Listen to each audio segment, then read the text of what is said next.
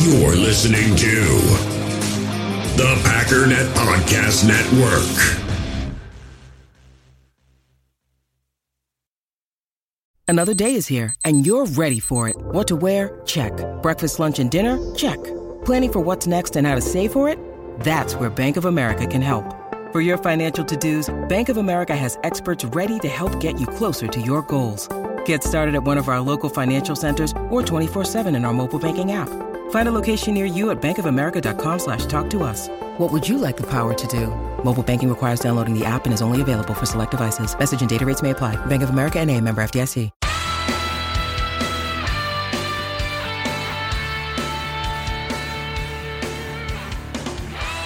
Ladies and gentlemen, welcome once again to the Packernet Podcast. I am your host and resident fanalist, as always, Ryan Schlip. Check us out online, packernet.com. Find me on Twitter, pack underscore daddy. Well, some quick hits around the NFL. Mitchell Schwartz, the longtime offensive tackle for the uh, Kansas City Chiefs, also apparently played for the Browns for like five minutes. I don't remember. Uh, he retired. So congrats to Schwartz for, you know, not having to work and stuff. It is crazy when you think about 33 years old and retired. I mean, when you think about the NFL, it's like, oh yeah, it makes total sense. 33 years, dude's getting old, man. When I think about football players, for some reason, when I hear 32, 33, I think like 55. You know, you get to like 35, you're 60. But every once in a while, I remember that 33 is 33. It's like, dude, he's 33 years old. How, how are you retired for like 50 years? Maybe 60 years. I don't know, maybe 70 years, maybe 103 years old. Can you imagine being retired for 70 years? You can barely remember when you worked. Like, oh yeah, that was a little blip of my life where I played professional football. Made so much money I didn't need to work ever again. I also understand why you would need so much money. That is a lot of time to be alive. You think about it, if you made 10 million dollars, that's like that's that's way more money than than I'll ever make, right? But let's just say you made 10 million in your career. If you live for 60 years, that's $166,000 a year you can live on. And considering inflation, and I don't just mean the horrors of what we're living through today, I just mean generally there is inflation every year. In 30, 40, 50, 60 years, 166,000 may as well be 40 grand. So you understand why they're like, yeah, 10, 10 million is nice, but I need that big 20, 30, 50, 70 million dollar contract because I'm going to be retired for 50 years. It's crazy. Anyways, got further confirmation on what we've been talking about for three days straight now. I don't know why we keep confirming and reconfirming, but Adam Schefter reports Cowboys and franchise player Dalton Schultz are not expected to reach a long, uh, long-term deal. ESPN's Adam Schefter reports the Dolphins will not reach a long-term agreement with franchise player Mike Gesicki before Friday's deadline. I also saw this though, which I thought was uh, interesting. Adam Schefter added that with those two basically locks to be free agents next year, which granted they can still sign with their old teams, they're, they're going to reach an agreement with somebody, but it doesn't seem likely that it's going to be Dallas or Miami because they're basically saying we're not willing to pay that much money for you. So, uh, very likely to be available free agents. The 2023 free agent tight end market is looking like it'll include Austin Hooper, Evan Engram, Robert Tonyan, OJ Howard, Hayden Hurst, Dalton Schultz, and Mike Gesicki. It's a pretty stacked group, man. And if uh, you know if things don't work out with Tonyan, some pretty serious options there. In other news, apparently Darnell Mooney is bulking up. You always hear about this. This is like the, the biggest news you're going to hear this time of year is who put on muscle. Who's the Oh, Lamar Jackson apparently is super jacked now. Which in that case it kind of makes sense. I mean, the, the, the one concern when you pack on weight is you're not going to be as quick anymore. But let's be completely honest, the concerns about Lamar have very little to do with how good of a runner he is. It's about his durability and his ability to stand in the pocket and throw the ball really well. So I, I doubt he's going to lose a lot as a runner because he packed on muscle and he does look super jacked. But I, I, I don't know. But um, with with Darnell Mooney, it's it's kind of funny, and, and I do wonder. I mean, I'm assuming he packed on muscle because the Bears asked him to because I thought it would be beneficial, and I, I don't know. Anyways, the the point is, he is now super jacked because he is 183 pounds. He's a big boy. Apparently, last year he was playing in the low 170s. I guess I didn't realize how small he was. Now, again, I, you know, nobody wants their players to be in the low 170s for the sake of, of durability, longevity. just physicality. So I get saying I want you to be 183, but you're also still carrying around extra weight, and, and that may come with losing a half a step here and there. I, I'm just saying I would be concerned with messing with the one thing that works on this entire team. Just leave him alone. Bulk up some of the other guys. Bulk up your offensive linemen. Trim down your offensive linemen. You know, let let Roquan put on a couple pounds. You know, I don't know. Maybe have Cole Kmet drop ten pounds. I don't. I don't know. Mess with somebody else. I would just be nervous about picking out one of the few offensive weapons we actually have and being like, you know what? Let's uh let's change him. no. Leave him alone. But that's just me. I don't know. I'm not a coach or a trainer or whatever.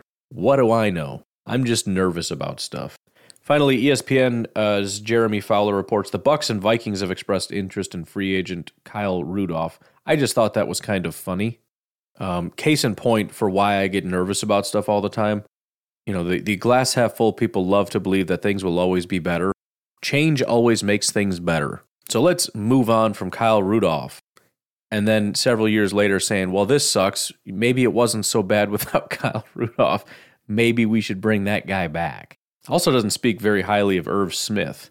Now, to be clear, Jeremy Fowler did not explicitly say that the Vikings are, are pursuing him very um, fervently.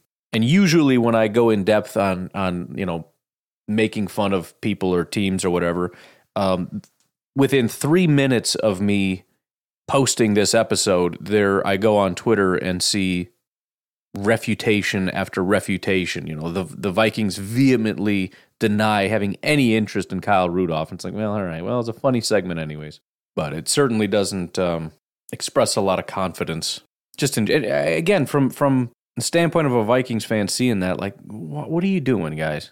You know, you're trying to be excited about stuff. Like we get Irv back; he was super, you know, solid the last time we saw him. We got this offense revved up, making some moves on defense. Like it's going to be a good year. And then the Vikings are like, "Hey, uh, Kyle, what are you doing? Like, why are you calling Kyle? We don't need Kyle. We're we're stacked, dude. We're loaded. Don't. Why, why are you calling Kyle? Like that didn't work when he was here. Now it's several years removed. We, we don't need Kyle Rudo. What are you talking about? I don't know, man. I just feel like maybe we could use a little help. Like, we don't need help. We're a great team. We're awesome. We're going to win the Super Bowl. Shut your mouth.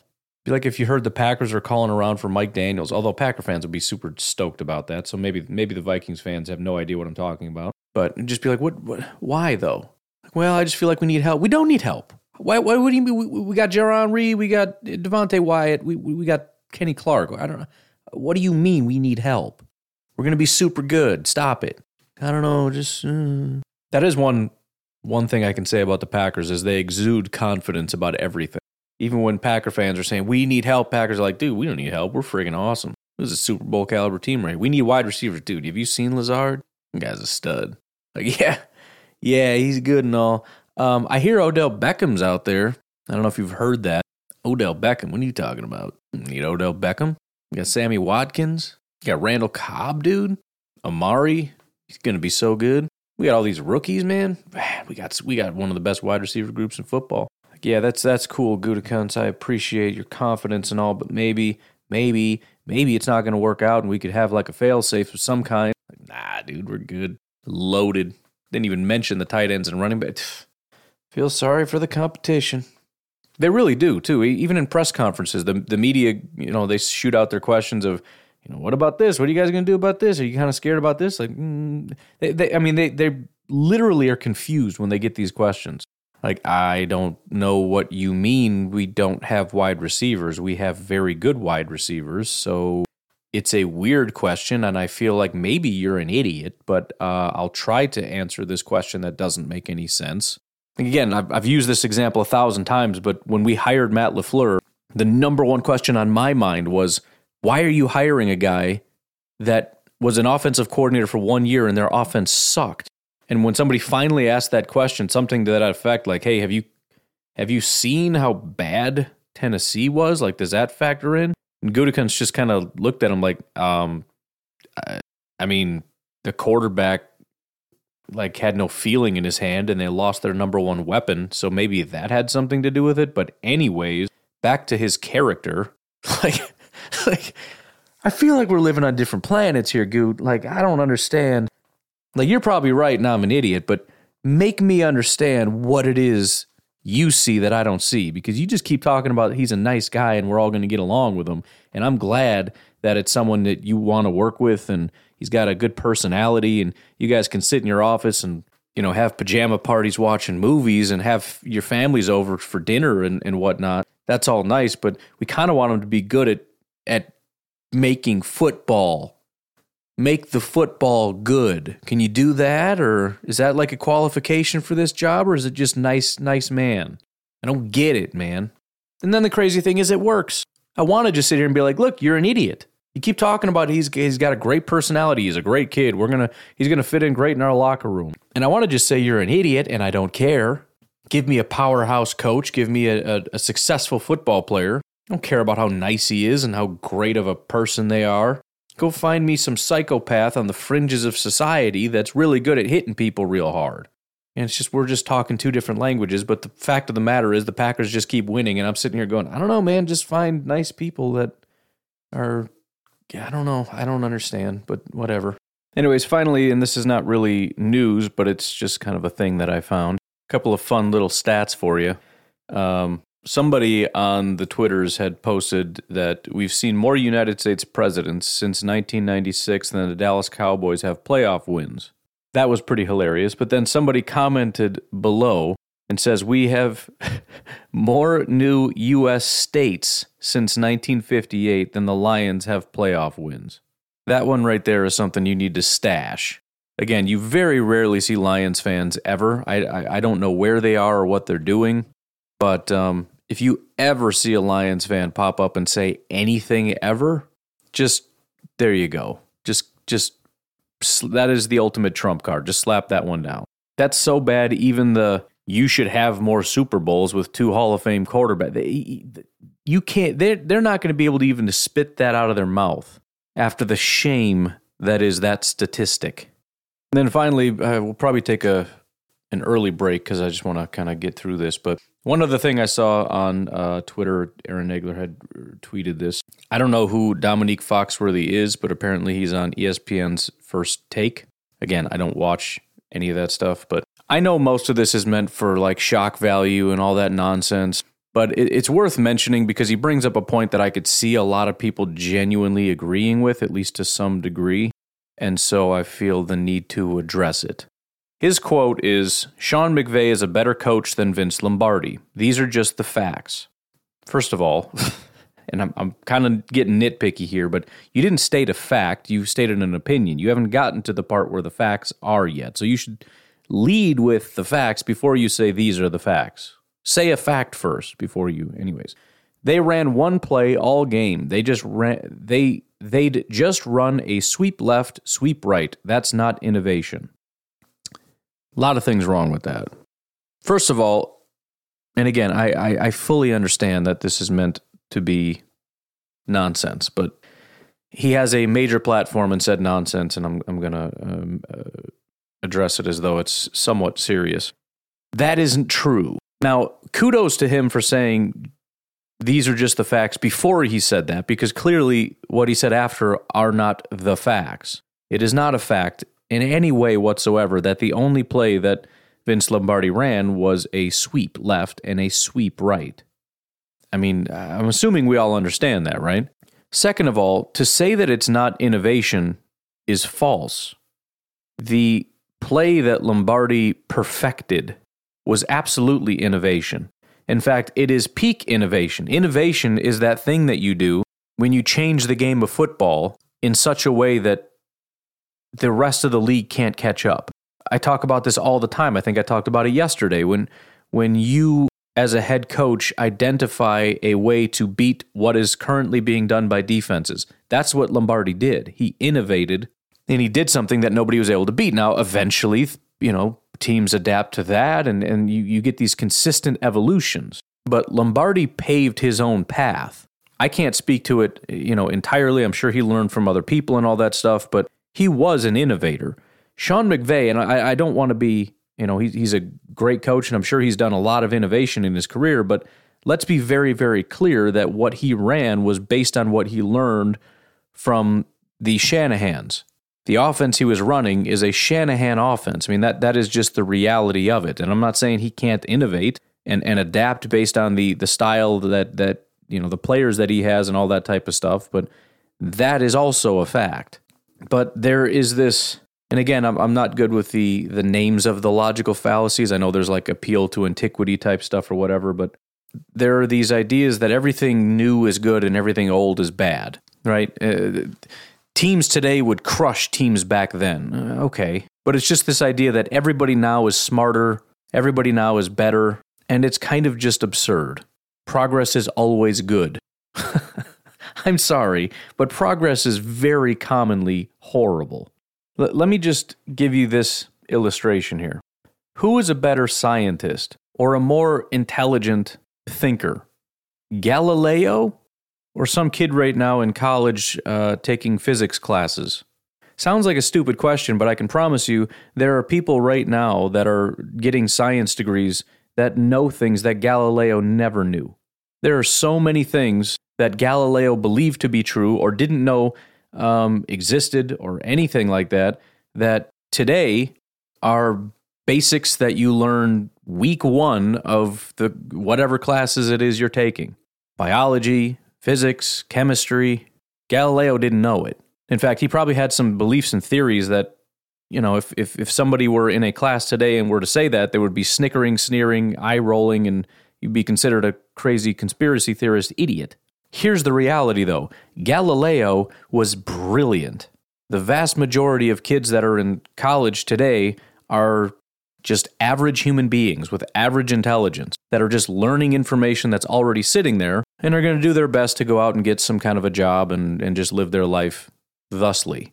The reality is, we need these guys who have the ability to see things that don't even exist yet. I mean, they, they, they do exist, but in terms of human knowledge, we don't even know that it's out there. And we don't see it. We can't see it. You have to go out and find it. And it takes a powerful mind to have guys like Einstein to be able to see things to be able to generate thoughts that have never been thought before. The reason that we have what we have today is because of people like this. The same can be said about football. The only reason we are where we are is because of people that came before us. People are bigger, faster, stronger today. Right, because of training. And training has evolved over many years, but the idea that things are always going to naturally evolve isn't true. It takes people like Lombardi to be able to innovate to be able to see things that didn't exist before, to be able to create from nothing. There's nothing here. You know, it's one thing to be able to read books, to be able to get caught up to where everybody else is, but who's going to take that next step beyond what already exists to build something that's never been built, to think something that's never been thought?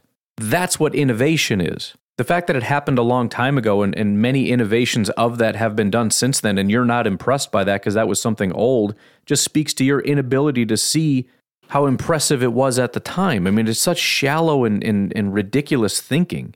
Oh, it's just a stupid sweet. I, have mentioned it a million times, but you know, one of the stories that I heard that was so cool was John Madden when he went to go to a, a clinic that was being put on by Vince Lombardi. He was a young coach. He thought he knew everything. And, and again, his understanding of everything was reading a bunch of books and, and getting caught up to where everybody else already was. But he went to this clinic. It was, it was this big thing, probably like an eight hour seminar being put on by Vince Lombardi. He spent the entire eight hours talking about that one play. Now, you can sit here and say sweep left, sweep right, and say, well, I only said, you know, f- well, three words, I guess sweep left, right. But that doesn't speak to the, to the depth of what the play is. The fact that the man broke it down for eight hours and, and, and John Madden said he walked out of there and realized he didn't know anything about football.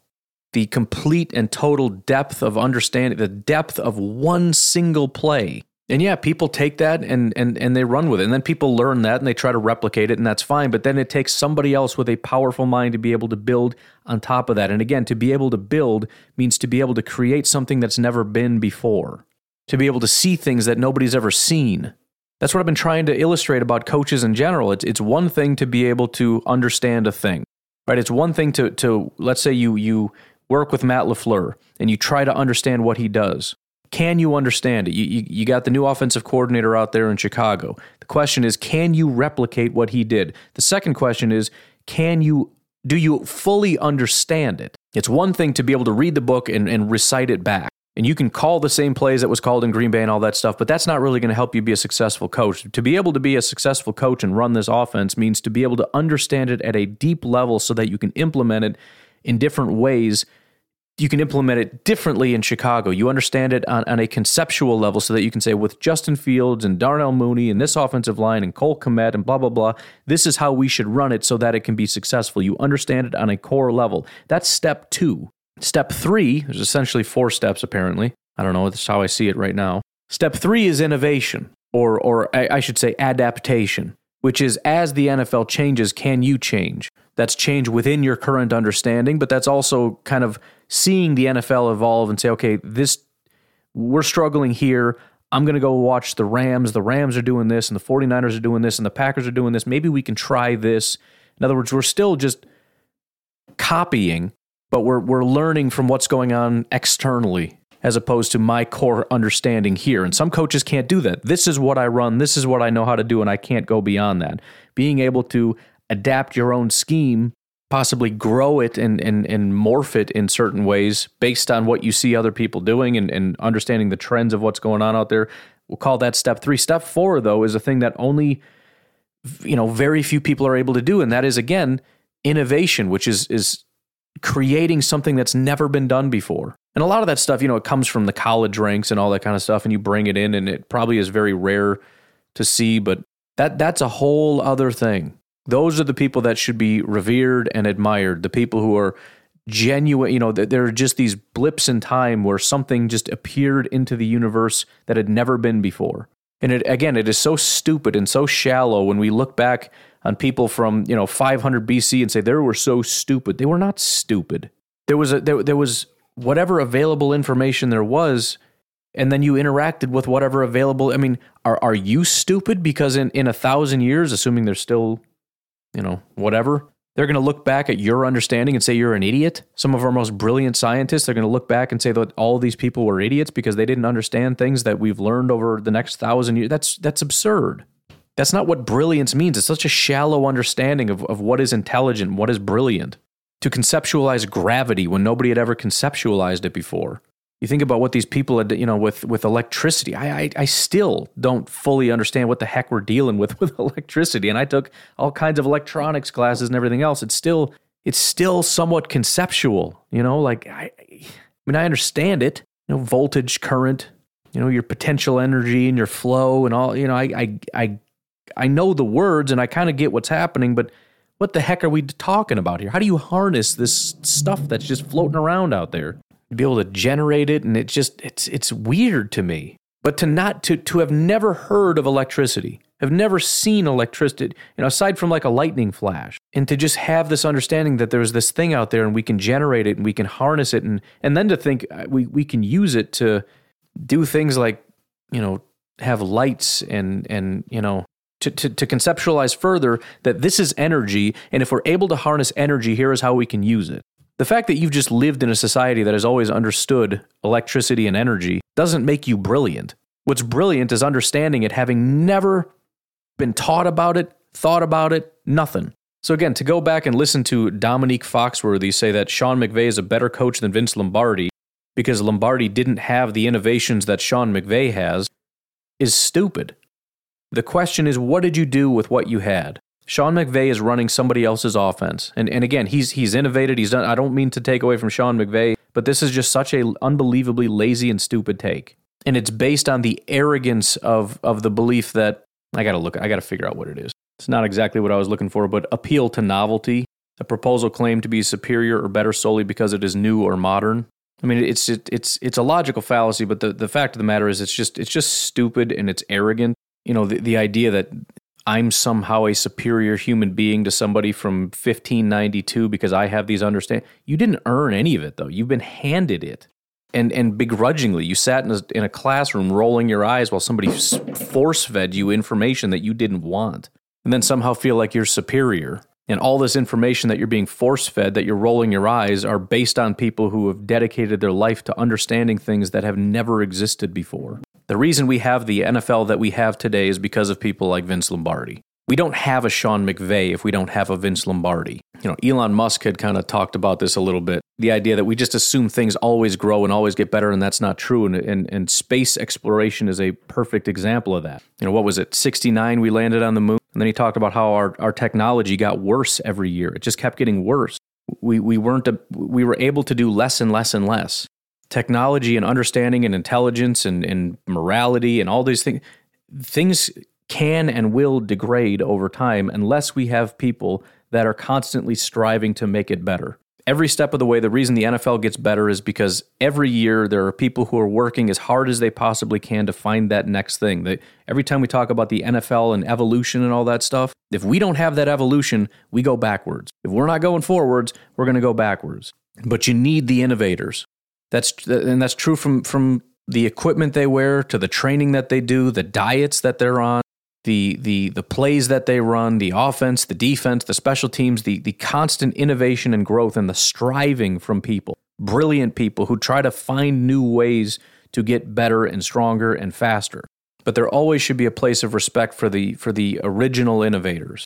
And, and it, it is the height of arrogance to look back at, at a you know the, the power sweep and scoff and say that's so simplistic, that's so stupid, as though you're on a higher plane you're not. I promise you, you are significantly lower in your understanding than Vince Lombardi ever was. You always have to go from that point in time. If you were teleported back then, where would you be compared to Vince Lombardi? That's the only way to view these things. And it's the same thing when you compare players across eras. You know, Don Hutson wasn't that good. If he played in today's NFL, he'd be dead. dead, dead. How do you know? If you teleported, you know, Davante Adams back then, you know he'd be better. How do you know that? Davante Adams wouldn't have his current understanding of the NFL. He wouldn't have had the same amount of training and, and all the things that he has. You have him growing up the same way that Don Hutson grew up, basically no training. Have Davante Adams, you know, work in a full time job, crush a six pack of beer and smoke a couple cigarettes, and then go out on the field and see how he does, hung over from the night before. It's completely unfair to to pretend as though we know that the guys today are better than the guys back then without a, without adjusting for all the different situations. To just say if we just teleport them as they are and plop them on a field, they wouldn't be as good. Of course they wouldn't, but that isn't that's that's so stupid. Let Don Hutson be trained in football since he was a small child, playing flag football and pee wee football, high school football, middle school football, college football, getting trained in all the uh, you know the, the the ways in which they learn and and you know, working out with modern understandings of of physiology and weightlifting and cardio and diet, abstaining from cigarettes and alcohol and well, maybe not alcohol, college football players, I'm sure, but put them through the same thing that guys today go through. How how good? What would Don Hutson? We don't know. So it's it's just so absurd. I, I just I get so upset with the level of arrogance people have who've never accomplished anything, who don't really understand anything, who somehow want to feel that they're better than other people because they didn't understand things yet so arrogant and stupid. Anyways, I think I made my point. Why don't we go ahead and take a break right here?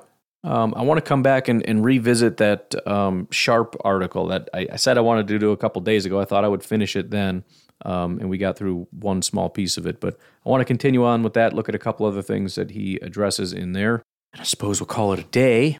If you want to support the podcast, patreon.com forward slash pack underscore daddy. If you'd like to advertise or make an announcement or anything on the show, please reach out. Podcast advertising is um, expensive because it is the most effective, but we're not going to uh, not going to charge you an arm and a leg because you're a listener of the show and we love you. If you'd like to call into the show and leave a message, 608 501 0718, please do so. Also, if you wouldn't mind checking out the Packernet Substack, we've got uh, a couple other articles ready to go, at least in terms of they're in production at the moment. I don't know when they'll be posted, but we're working on them. Otherwise, we'll take a break. We'll be right back. We all have smartphones, and we all know they're pretty amazing, but they also can be amazingly distracting, especially when we're around other people. So, US Cellular wants us to reset our relationship with our phones by putting down our phones for five. That's right, a company that sells phones wants us to put down our phones. And to see what we find, learn more at uscellular.com forward slash built for us. In the hobby, it's not easy being a fan of ripping packs or repacks. We get all hyped up thinking we're going to get some high value Jordan Love card, but with zero transparency on available cards and hit rates, it's all just a shot in the dark. Until now. Introducing slab packs from arenaclub.com, the only repack that provides real value, a complete view on all possible cards, and clear hit rates for each one. Now, when I buy slab packs on Arena Club, it finally feels like I know what I'm getting. And honestly, the best thing for me and my son is the fact that we're kind of novices into this. When I walk into a card shop with my son and a card says it costs $40, kind of just taking his word for it that that's a good value. So I appreciate the transparency on grading, as well as just getting excited about seeing what you could potentially get. Right now, you can get 10% off your first purchase by going to arenaclub.com slash packdaddy. Wow, that's crazy offer. 10% off a $400 slab pack. That's 40 bucks right there. Anyways, that's arenaclub.com slash packdaddy for 10% off your first purchase. When you need mealtime inspiration, it's worth shopping Kroger, where you'll find over 30,000 mouthwatering choices that excite your inner foodie. And no matter what tasty choice you make, you'll enjoy our everyday low prices, plus extra ways to save, like digital coupons worth over $600 each week. You can also save up to $1 off per gallon at the pump with fuel points. More savings and more inspiring flavors make shopping Kroger worth it every time. Kroger, fresh for everyone. Fuel restrictions apply.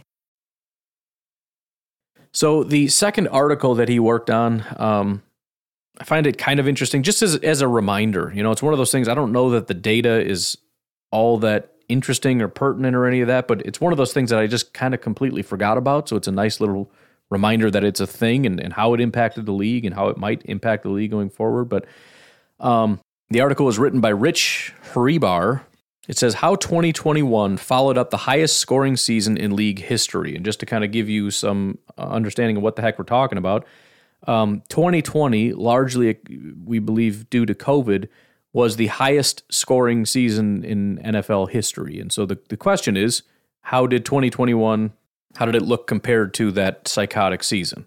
So he starts it off with uh, there's a bunch of charts in here looking at statistics, but um, league wide trends from 2016 to 2021. If you look at combined points per game, 2016 through 2019, 45.6, 43.4, 46.7, 45.6, and then in 2020, it spiked to 49.6. So the highest previously was 46.7. It jumped all the way up to nearly 50 at 49.6. And then in 2021, there was regression. And he says in the article that you expect when you have, anytime you have a highest ever, and this is what I've been talking about with players also, anytime somebody's at their highest ever, you always expect them to come down a little bit. And it did come down. It went down to 46. But and and what you'll find is a trend throughout this is it does come down almost across every single metric, but it's also still one of, if not the highest, aside from 2020. So 46 is the um, highest aside from 2020 and 2018, 46.7. But still, compared to the average of 2016 through 2019, 2021 was pretty high offensive touchdowns 1200 uh, 1229 1121 1286 1244 and then it spiked all the way up to 1403 so we're sitting at 12 11 1200 it shoots all the way up to 1403 this is offensive touchdowns for the, the, the season. There was again regression but it went down to 1345 again the highest previously was 1286 so 1345 is still a massive spike. There were way more touchdowns in 2021 than we had been accustomed to prior to 2020 so there's almost sort of a prior to COVID sort of uh, standard or whatever, what what you generally see, and then there's sort of the post COVID. So it's there was the 2020 spike, then there was sort of the the the come down, but it's it's not all the way back down. Now I don't know, and this is kind of what's being explored here. Are we going to continue to trend down as COVID continues to trend as as less of a uh, of an impact on the NFL? Or are we just kind of on the other side of this where we're going to stay higher? Because there there is still the element of the NFL offense is just kind of trending in a certain direction, anyways. Uh, th- there's a bunch of others. I'm not going to go through every single one of these, but it all kind of, can, you know, rushing touchdowns 443, 380, 439, 447. Again, you, you kind of see 2017 as the low part. 2018 generally is the highest, although not in this category, but it's it's about four something, right? 400 ish, 443, 439, 439. 2020 was 532. It does go down, but it's still at 505. So again, still way higher than. Same with passing touchdowns, exact same thing. You're at about 700 ish. 2018 did have a bit of a spike.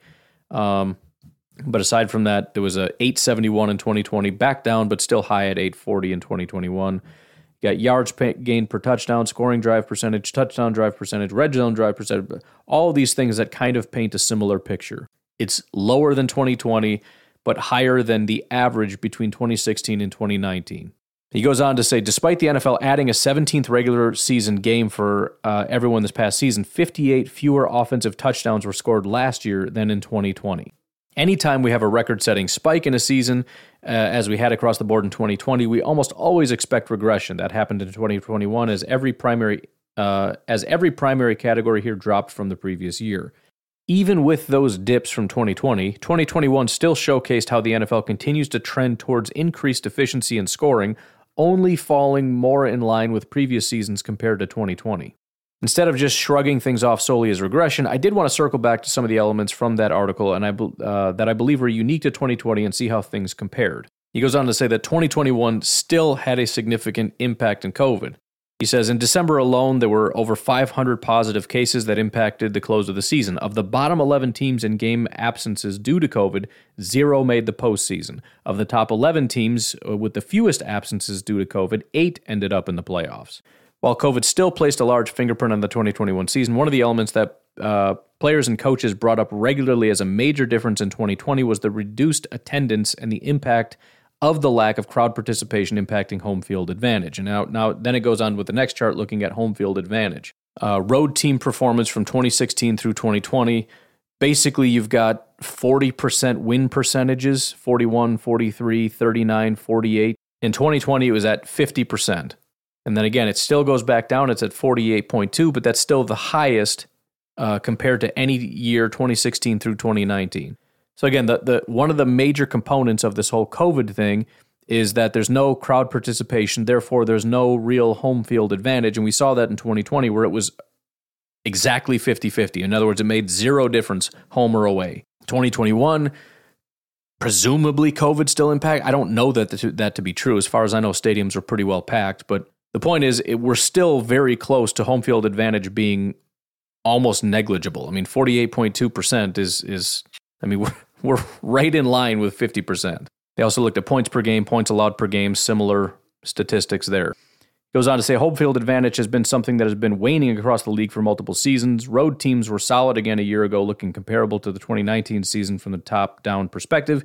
A year after the NFL road team posted their first ever 500 record and set records in points per game, home teams rebounded to have an edge. Then looks at uh, road team passing differences, uh, offensive penalties per game, he says while the return of the home attendance had more of a minor impact, one area in 2020 that completely stood out in research from a, uh, from a year was the reduction of offensive penalties, in particular the offensive holding. Offensive holding was called just 1.8 times per game in 2020 per Pro Football Reference, the lowest rate in the 2000s. Just 462 offensive holding calls were enforced after who cares what the numbers are, but it's it's less uh, or a lot more. The number was 649 times in 2021 uh, with an extra week's worth of games tacked on. So again, w- when there's no crowd noise, it makes a major impact, right? E- even we, the massive difference looking at 2016, 17, 18, 19 and 2021 compared to 2020 is is staggering. And this is an area where it's very clear that this is entirely due to there being nobody in the stands and we'll probably never get back to that again.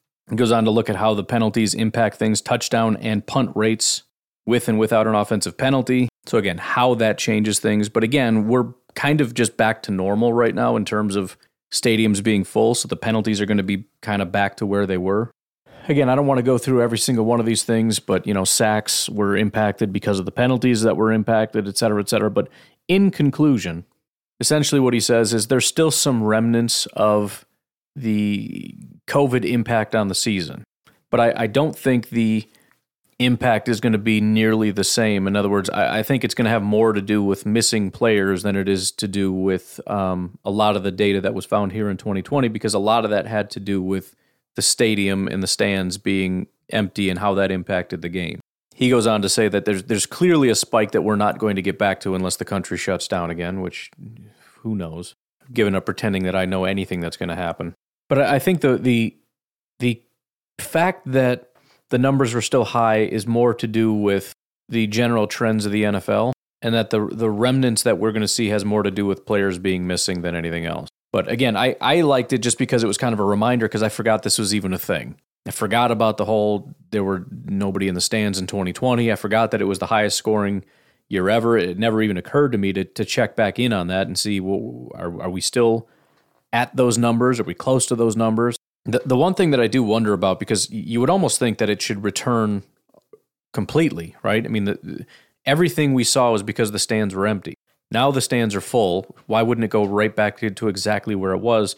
It seems like there's a remnant of something out there. And I don't think missing players necessarily has anything to do with that, unless they're primarily defensive players, and I have no reason to believe that. But it's almost as if maybe there was some kind of an innovation that took place in 2020 that has remained in the NFL. You know, the offense offenses really, really, really took a major step forward.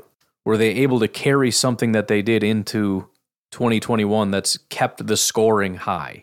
I don't know, but it's it seems weird to me that it, it didn't just completely return back to normal. Maybe it's a psychological thing.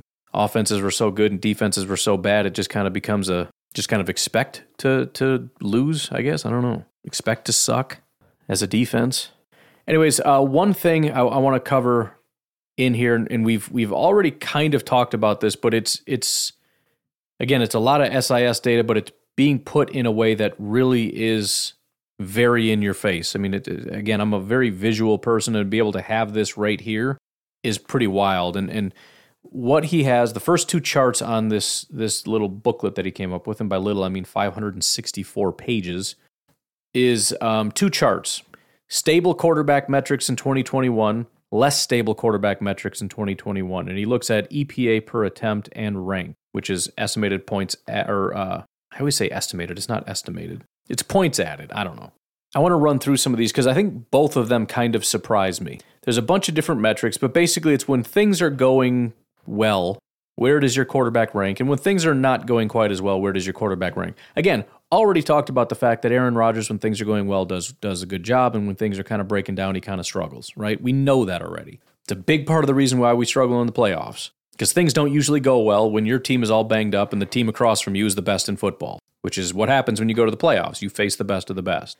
Anyways, when there is no pressure, Aaron Rodgers is number one. I'm not going to necessarily give the metrics because it's a number that kind of doesn't mean anything. It's 0.39. I mean, it kind of does. I mean, it's, it's points added in a given play. So at the conclusion of the play, Aaron Rodgers did something that the, you know, the computers will look at it and say, we're estimating so let's just say we were looking at it and the computers are saying at this point we think the Packers are going to score three points based on down and distance where they're at. That would be sort of the over under. Aaron Rodgers does something on a play in which there's no pressure, and now the expected points is 3.39. Okay? All right, there's my explanation. Moving on. Standard drops. Play in which there is just a standard drop. Aaron Rodgers ranks number one. Throwing from inside the pocket. Aaron Rodgers ranks number one. No play action on early downs. In other words, we're not dealing with like a fourth down thing, whatever. There's no play action. It's just a normal passing play on first down, second down. Aaron Rodgers is number one. Layup throws. In other words, the guy's running down the field and he's wide open. Aaron Rodgers is number one. Feet planted. Aaron Rodgers is number one. Finally, first down in the first, second, or third quarter, Aaron Rodgers ranks fourth. These are all of the metrics one, two, three, four, five, six, seven. Of the seven, Aaron Rodgers is number one in six of these seven. He is so far in first place, it is absurd. The guy that is in second place, Dak Prescott, doesn't rank number one in any category, which makes sense because there's only one available, and that would be first down, whatever. But even so, I mean, he ranks ninth when there's no pressure, third on standard drops, fifth in first down, uh, or yeah, first down in the first, second, third quarter, third in layup throws, 11th when his feet are planted. I mean, you would just expect he's second, third, fourth. There would be one category where he's ninth or 20th or whatever. Nothing. Number one in every single category except one, and he's top five in that category. So when things are going well, to say that Aaron Rodgers is the best quarterback in football is such a wild understatement. It's absurd. Pat Mahomes is third on this list. He ranks 17th first down in the first, second, third quarter. Joe Burrow is next on this list. He ranks 29th in layup throws. This this this is the issue with Aaron Rodgers in a nutshell because he is the most wildly frustrating quarterback because he is either the most amazing quarterback you've ever seen in your life or he is just not very good at all, which brings us to our next chart less stable quarterback metrics in 2021. The metrics are under pressure, outside the pocket, play action, being blitzed, third and fourth downs, fourth quarter, passing when moving. When under pressure, Aaron Rodgers ranks 29th. 29th. This is out of, I think, 40 is the lowest I can find, but 29th. That is horrific. 30th is Sam Darnold.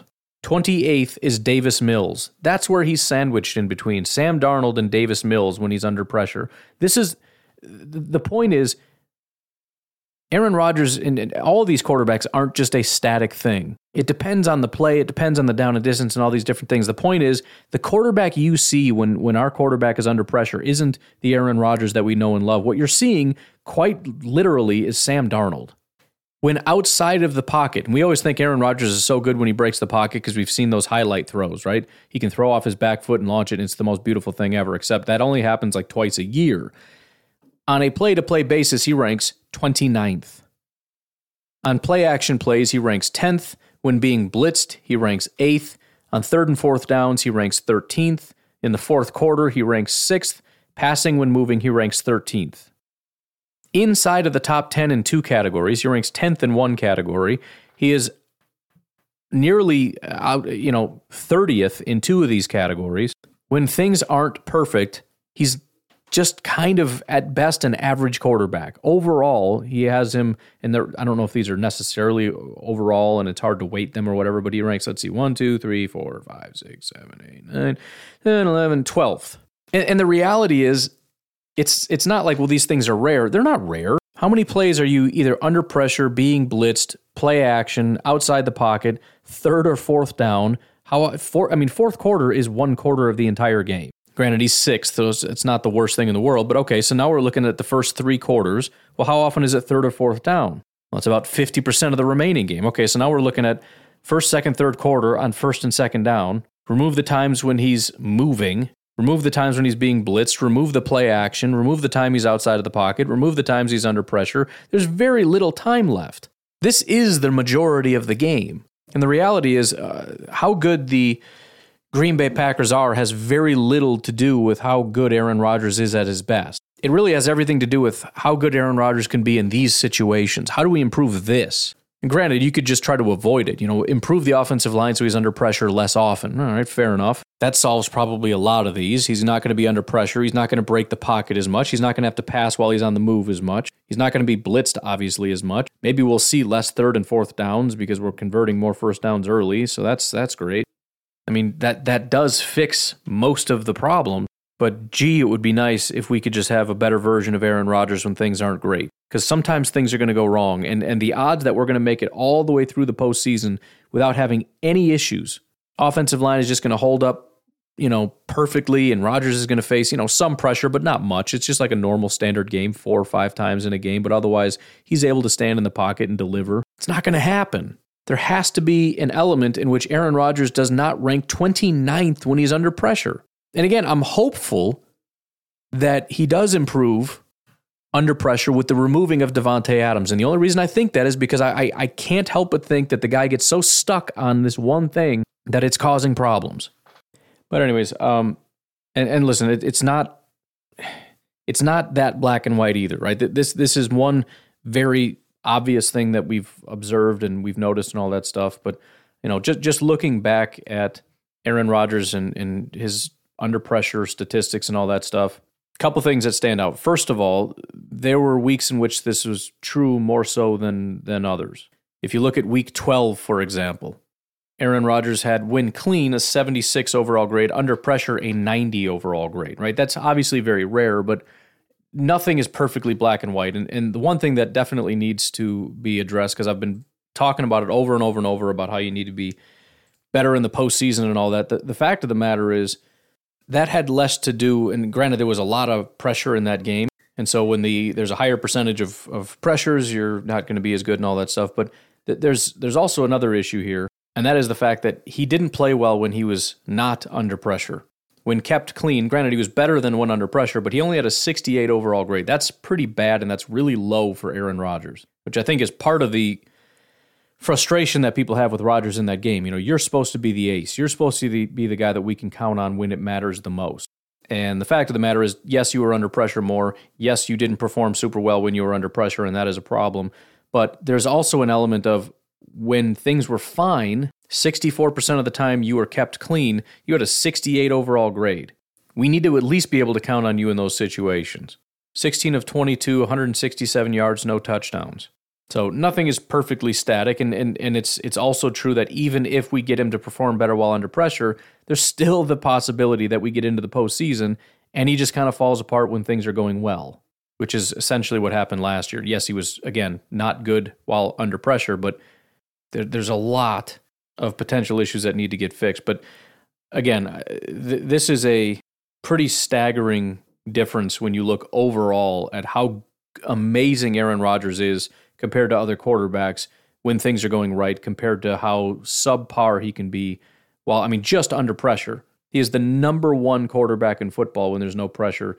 He is the number 29th ranked quarterback when there's pressure.